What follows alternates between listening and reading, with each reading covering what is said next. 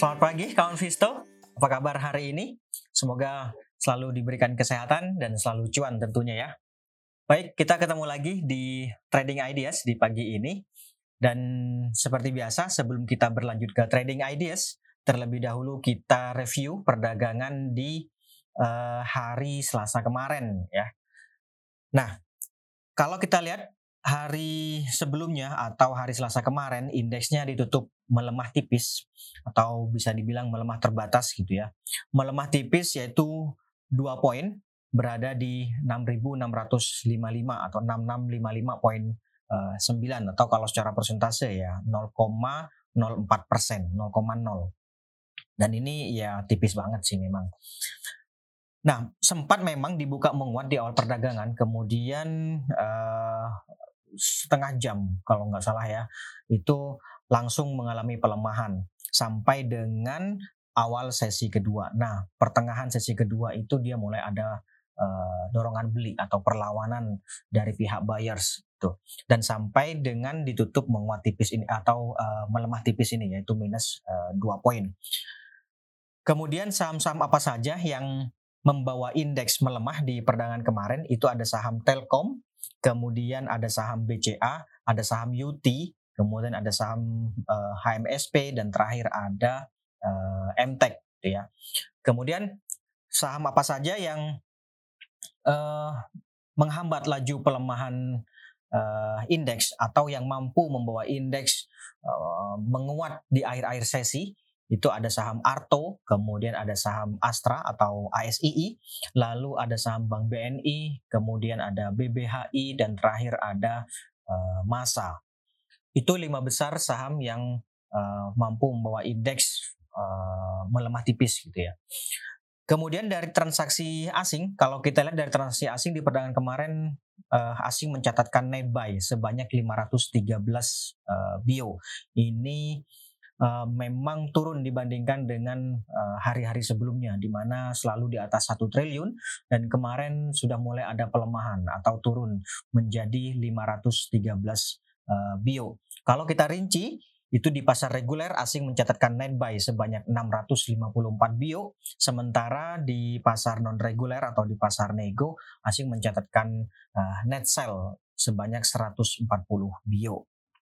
Nah, kemudian berikutnya saham apa saja yang banyak dibeli oleh asing di perdagangan kemarin? Itu ada saham B R I atau Bank Rakyat, kemudian ada saham A S I I, kemudian ada saham B N I, Bank Mandiri, dan terakhir ada saham uh, Pegas. Jadi lima besar yang banyak dibeli oleh asing masih seputar uh, perbankan, tiga besarnya gitu ya. Ada Bank Rakyat, kemudian Bank Negara, dan uh, Bank Mandiri itu. Kemudian yang banyak dijual oleh asing di perdagangan kemarin itu ada Bank B C A, Bank juga. Bank B C A, kemudian ada Bukalapak atau Buka, kemudian ada Tower, lalu ada uh, Indofood. Itu lima besar yang banyak dijual oleh asing di uh, perdagangan kemarin gitu ya. Bagaimana dengan outlook hari ini?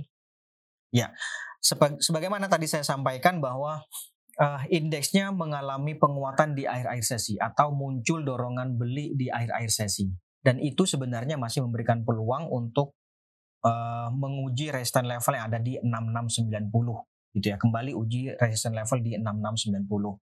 Tetapi memang indeks saat ini uh, apa ya sudah sangat mengalami uh, kejenuhan gitu ya, atau bisa dibilang overbought gitu ya. Nah, penguatan di atas ini memang akan memberikan peluang untuk kembali berlanjut menuju level berikutnya, yaitu di enam ribu tujuh ratus lima puluh. Sehingga secara keseluruhan uh, idealnya sih menurut saya nih ya bisa trading buy, bisa bisa trading buy uh, karena memang uh, apa namanya masih ada peluang penguatan meskipun resikonya uh, lebih besar gitu ya. Nah, diperkirakan hari ini akan kembali bergerak fluktuatif kurang lebih seperti kemarin, dan kecenderungan melemah terbatas. Bisa saja di awal dibuka menguat, kemudian uh, ditutup uh, melemah melemah kemudian mampu di, apa namanya bergerak menguat lagi, kurang lebih seperti itu, ke, seperti kemarin lah gitu ya. Ring pergerakan masih di enam ribu enam ratus sampai dengan uh, enam ribu enam ratus sembilan puluh tuh. Kemudian ide trading yang pertama ada uh, B R P T. Coba kita lihat B R P T. Nah, ini saya pikir menarik B R P T. Kenapa? Karena dia mulai bergerak rebound setelah dia uh, mencoba bertahan atau melewati kembali di atas uh, F R enam puluh satu koma delapan. Dan memang sih kemarin dia mencoba untuk bergerak di atas M A dua ratus ini gitu ya, tapi belum mampu. Atau uh, ini kan yang garis ini nih, ini F R lima puluh. Target penguatannya kan berada di sini kawan, di tiga puluh delapan koma dua gitu ya. Jadi saya pikir untuk Barito ini masih boleh sih untuk uh, trading buy, masih boleh. Jadi kalau mau trading buy saya pikir di sembilan enam lima sampai dengan sembilan delapan nol masih masih oke okay di level-level itu. Target penguatannya di sepuluh dua puluh lima sampai dengan sepuluh lima puluh itu yang terdekat. sepuluh dua puluh lima di sini kawan, di tiga puluh delapan koma dua ini. Gitu. Itu kalau melihat uh, ini apa namanya golden cross yang terjadi pada uh, M A C D ini, saya pikir masih ada peluang untuk melanjutkan uh, penguatannya gitu. Oke, okay, itu untuk uh, B R P T. Nanti uh, stop lossnya kalau harga melemah sampai di bawah sembilan empat nol di sini kawan. Kalau di bawah ini boleh dipertimbangkan untuk uh, stop loss, gitu ya. Oke, okay. Itu untuk uh, Barito. Kemudian berikutnya ada E R A A. Barangkali ada yang uh, mau di-share ide tradingnya, boleh disampaikan, nanti kita buka bareng-bareng. Baik, ini E R A A, sekarang E R A A. Kalau melihat pergerakan kemarin, memang masih ada potensi untuk uh, bergerak melemah gitu ya, karena dia gagal untuk melewati resistance level yang ada di enam tujuh nol ini. Tetapi sebenarnya dia kan mencoba untuk uh, apa namanya break. Jadi kalau kita lihat weekly-nya, coba kita lihat weekly-nya ya. Nah ini dia, weekly-nya sih masih, kalau trend sih masih up gitu ya. Kemarin uh, ya se- se- seminggu kemarin lah seminggu kemarin itu dia mencoba untuk mematahkan uh, kecenderungan melemah yang terjadi selama tiga bulan terakhir, atau bisa dibilang ya uh, minor gitu ya. Oke, okay. Jadi idealnya ini adalah buy on weakness. Boleh dipertimbangkan buy on weakness di level-level di level-level sini kawan. Ini itu ada di enam dua lima. enam dua lima sampai enam tiga lima saya pikir bisa dipertimbangkan untuk uh, buy on weakness di level-level itu. Lalu target penguatannya di berapa? Target penguatannya di enam lima lima di sini. Kalau dapat harga di enam dua nol saya pikir di enam lima lima cukup. Atau di atasnya itu di uh, enam tujuh nol. enam tujuh nol di garis yang hijau ini kawan. Gitu. Atau atau kalau hari ini dia mampu dibuka menguat, ya targetnya enam tujuh nol itu Uh, kalau masih dinilai layak dan logis atau sesuai dengan expected return-nya, nggak apa-apa sih ikutan trading buy gitu ya. Penguatan di atas enam tujuh nol ini nanti akan memberikan peluang ke sini nih, ke level ini berikutnya kawan. Nih, ini di ya tujuh ratus lah. Gitu. tujuh ratus. Kalau kalau bagi yang sudah punya, saya pikir kalau misalnya untuk uh, short term ya boleh dipertimbangkan di enam tujuh nol ini uh, apa namanya take profitnya gitu ya. Itu untuk short term. Kalau untuk short to medium saya pikir uh, bisa di hold juga sih. Nanti targetnya ya di sini tujuh ratus sampai tujuh ratus dua puluh lima. Itu untuk short to medium. Gitu. Jadi kalau untuk short term tadi uh, bisa dipertimbangkan di uh, enam tujuh nol juga boleh. Kalau dapat harganya tadi di enam dua nol, enam lima lima saya, saya pikir sih cukup. Gitu ya. Itu untuk uh, E R A A. Berikutnya ada lagi S M G R. Oke, okay. S M G R. Nah, saya gedein dulu. Ini S M G R. Kalau melihat perdagangan kemarin, di mana sudah kurang lebih tiga hari terakhir ya, dia belum mampu untuk mematahkan kecenderungan melemahnya, saya pikir akan ada potensi untuk mengalami koreksi jangka pendek. Jadi kemarin sempat dibuka menguat di awal sesi, hanya saja kemudian ditutup melemah. Dan idealnya ini adalah sell on strength atau take profit. Gitu ya, take profit. Ini uh, bearish crossover juga terjadi pada stokastik, boleh dipertimbangkan untuk uh, take profit atau sell on strength bisa di sembilan ribu dua puluh lima saya pikir boleh di level-level itu, atau paling dekatnya ya delapan ribu sembilan ratus. delapan ribu sembilan ratus itu di sini kawan. di di bawah open kemarin lah, di garis yang hijau inilah bisa dibilang gitu ya. Itu di level-level itu boleh dipertimbangkan untuk take profit. Kemudian bottom fishing, kalau mau bottom fishing ya boleh di nanti di delapan ribu lima ratus tujuh puluh lima di sini kawan, atau sekalian di delapan ribu empat ratus di sini gitu ya. Nah, buybacknya nanti kalau harga mampu menguat sampai di atas sembilan ribu dua ratus. Kalau misalnya eh, apa namanya hari ini dia mampu bergerak menguat sampai di atas sembilan ribu dua ratus ini, saya pikir bisa juga dipertimbangkan untuk uh, ikutan gitu atau spekulatif buy gitu ya, karena berarti kan sudah patah ini uh, tren melemahnya. Itu coba kita lihat bagaimana weekly-nya. Nah ini weekly-nya, weekly-nya sampai dengan saat ini mudah-mudahan kelihatan ya. Kelihatan kan ya? Oke, sampai dengan saat ini dia masih belum mampu untuk melewati uh, resisten ini. Ini cukup kuat nih kawan. Ini sembilan ribu dua ratus itu di sini.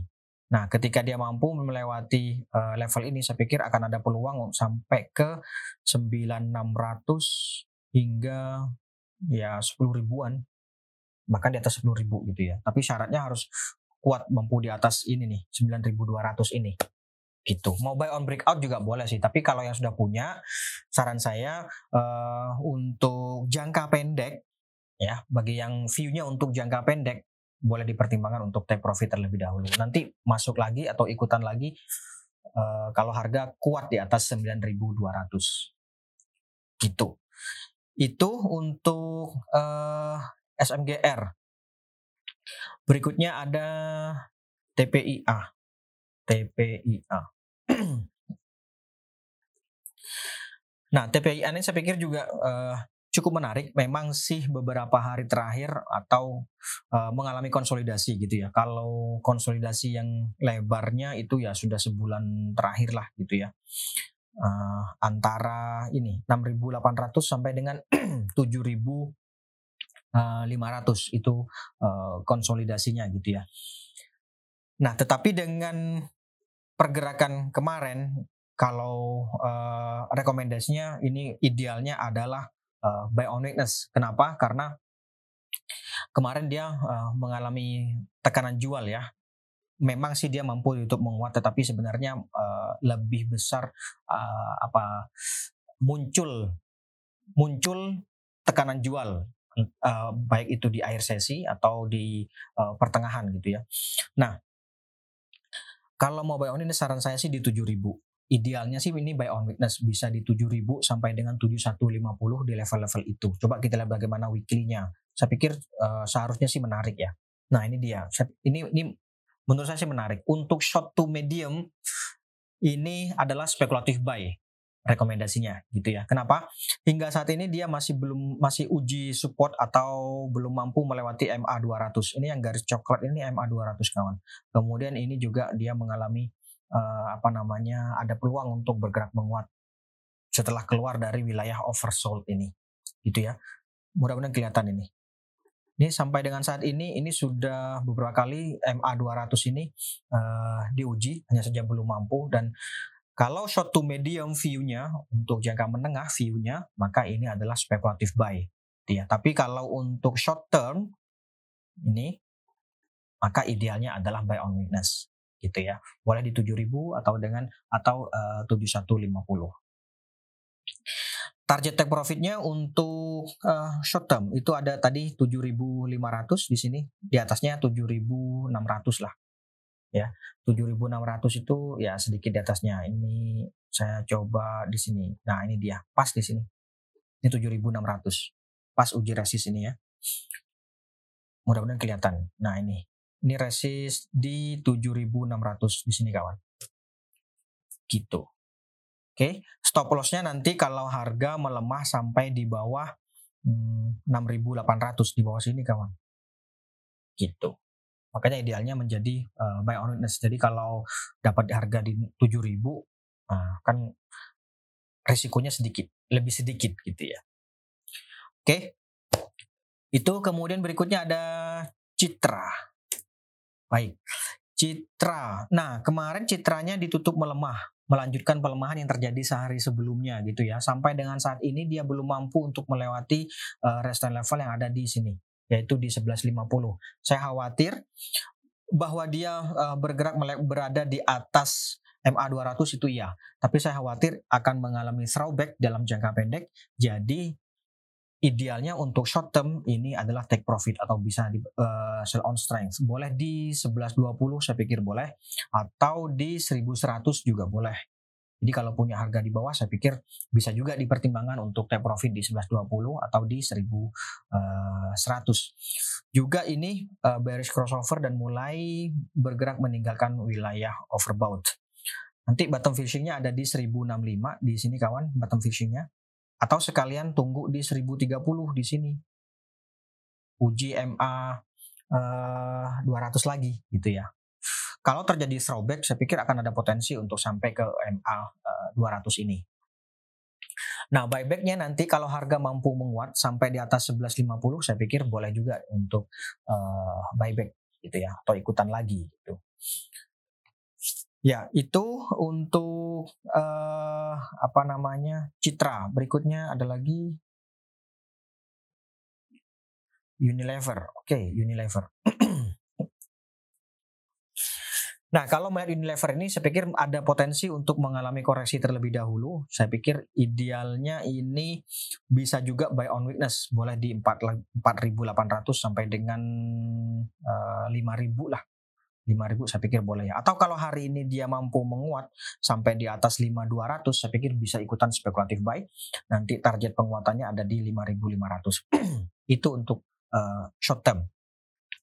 Kalau untuk short to medium, coba kita lihat bagaimana weekly-nya. Saya pikir masih bagus weekly-nya. Weekly-nya ini uh, idealnya adalah buy on breakout di atas lima ribu dua ratus tadi.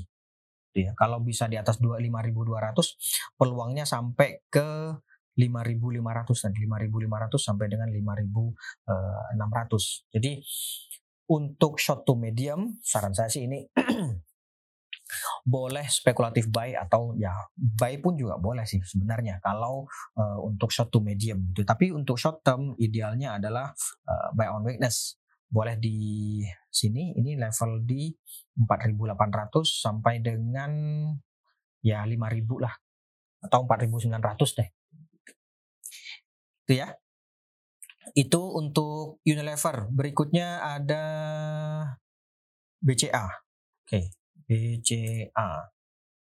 Nah, B C A ini kemarin kan Uh, salah satu yang membuat indeks melemah terbatas itu adalah uh, karena penguatan yang terjadi pada B C A. Semula ketika B C A, uh, ini kan B C A kemarin terendahnya di tujuh ribu tiga ratus lima puluh. Nah, pas waktu di level itu kan indeksnya turun dalam tuh, gitu ya. Saya pikir B C A akan mencoba untuk isi gap yang ada di tujuh ribu tiga ratus, gitu ya. Coba kita lihat ini tujuh ribu tiga ratus dua puluh lima. Kemarin closing terendahnya tujuh ribu tiga ratus lima puluh. Jadi sebenarnya uh, bisa dibilang ini gap sudah tertutup gitu ya. Tapi idealnya idealnya masih tetap buy on weakness. Jadi kalau saran saya B C A ini untuk short term ini tentu masih buy on weakness yaitu di tujuh ribu empat ratus sampai dengan tujuh ribu tiga ratus. Uh, apa namanya? Uh, idealnya untuk beli di level-level itu short to medium. Kalau untuk uh, eh sorry short term, kalau untuk short to medium, nah ini kita lihat di sini, ya bahwa dia mengalami apa namanya uh, bearish crossover dan bergerak meninggalkan wilayah overbought itu iya. Jadi idealnya tetap juga sama yaitu uh, buy on weakness juga. Untuk medium to long. Karena B C A ini sifatnya medium to long. Kalau untuk medium to long saya pikir ini buy aja sih. Buy. Masih ada peluang untuk kembali melanjutkan penguatan. Jadi istilahnya kalau mau simpan jangka panjang B C A buy aja. Tapi kalau untuk memanfaatkan momentum fluktuasinya saya pikir uh, itu tadi uh, buy on weakness. Buy on weakness boleh di apa namanya tujuh tiga sampai dengan tujuh empat uh, itu yang terdekat. Ya, kalau tujuh tiga berarti dia sudah me- mengisi gap up yang pernah terjadi gitu ya. Kalau tujuh empat ya di level sini uji uh, support aja gitu. Itu untuk B C A. Kemudian berikutnya B B H I ya. B B H I. Ini cukup menarik. B B H I kemarin uh, ada informasi kalau tidak salah ya di uh, media, dia akan red issue di, di kisaran empat ratus tujuh puluhan gitu, seratus banding delapan puluh empat kalau nggak salah gitu ya. Nah, kalau melihat pergerakan kemarin memang masih ada peluang untuk melanjutkan penguatannya. Tapi coba kita lihat hari ini, apakah hari ini dia mampu dibuka menguat? Kalau mampu dibuka menguat, saya pikir sih boleh juga ikutan. Tapi kalau dia dibukanya melemah, kalau hari ini dia dibuka melemah atau uh, sampai hari ini melemah di bawah empat ribu enam ratus misalnya, saya pikir idealnya buy on weakness jadinya. Kita lihat aja bagaimana setengah jam pertama, apakah dia mampu bergerak menguat atau malah sebenarnya melemah. Jadi kalau setengah jam pertama atau dia dibuka melemah, saya pikir idealnya adalah menjadi buy on weakness, gitu ya. Itu untuk uh, B B H I. Berikutnya ada S C M A. S C M A. Nah, ini S C M A saya pikir juga masih menarik sih. Ini uh, coba kita lihat bagaimana uh, short termnya ya. Nah ini short termnya. Short termnya ada dua nih. Bisa spekulatif buy, bisa uh, buy on weakness. Kalau mau buy on weakness boleh di sembilan belas ya. Di sembilan belas saya pikir uh, boleh, atau delapan belas delapan puluh di kisaran itu. Saya pikir uh, bisa juga. Atau kalau mau spekulatif buy ya di an- sembilan belas sampai dengan sembilan belas tiga puluh tentunya ya. Kalau hari ini dia mampu menguat lagi, dibuka menguat lagi, atau dibuka di bawah eh, sorry dibuka di atas eh, sembilan belas dua puluh, saya pikir eh, eh, bisa juga ikutan spekulatif buy gitu ya. Targetnya masih di sini kawan, masih di dua ribu level psikologis tentu, kemudian di atasnya ada dua ribu tiga puluh. Itu untuk jangka pendeknya. Untuk short to medium saya pikir cukup menarik, masih targetnya ya di uh, berapa ini? dua puluh satu lima puluhan kawan. Gitu. Untuk jangka pen, jangka paling dekatnya dua ribu tiga puluh tadi. Untuk uh, apa namanya? Uh, short to mediumnya gitu ya. Jadi kalau belum punya, ada dua tadi, buy on weakness atau uh, uh, speculative buy. Kalau buy on weakness di level-level ini tentu di bawah sembilan belas. Kalau mau spekulatif buy sembilan belas sampai sembilan belas tiga puluh saya pikir masih boleh di level-level itu. Gitu ya. Targetnya sekali lagi terdekat di dua ribu, kemudian di atasnya ada dua ribu tiga puluh. Itu untuk S C M A. Berikutnya ada Sido. Nah, Sido ini saya pikir cukup menarik. Uh, Sebenarnya kalau posisi seperti ini, ini menariknya adalah uh, beli pagi jual sore gitu ya. Karena kenapa? Dia sudah mengalami long white candle dan juga sticknya ini, ini kan berarti menunjukkan adanya tekanan jual di uh, paling tidak uh, bisa dibilang akhir-akhir sesi gitu ya. Kalaupun ini terjadi di pertengahan sesi, tekanan jualnya itu tidak menafikan bahwa muncul tekanan jual gitu ya. Jadi tentu ini idealnya adalah uh, buy on weakness gitu. Buy on weakness tentu di delapan lima puluh. Di sebentar saya kasih ini ya, di sini ya. Coba kita lihat di sini. Nah, ini dia. Di delapan empat lima sampai dengan delapan lima lima deh. Itu buy on weakness. Gitu ya. Tapi kalau hari ini dia mampu menguat, dibuka menguat di atas delapan tujuh puluh misalnya, saya pikir boleh ikutan spekulatif buy, targetnya delapan tujuh ratus. Eh, kok delapan tujuh ratus. Targetnya adalah delapan tujuh puluh. Sorry, sembilan ratus gitu ya. Oke. Saya pikir itu dulu mungkin untuk hari ini. Uh, terima kasih atas atensi teman-teman semua. Kita jumpa lagi uh, besok. Uh, sekali lagi terima kasih dan selamat pagi. Salam investasiku for better tomorrow.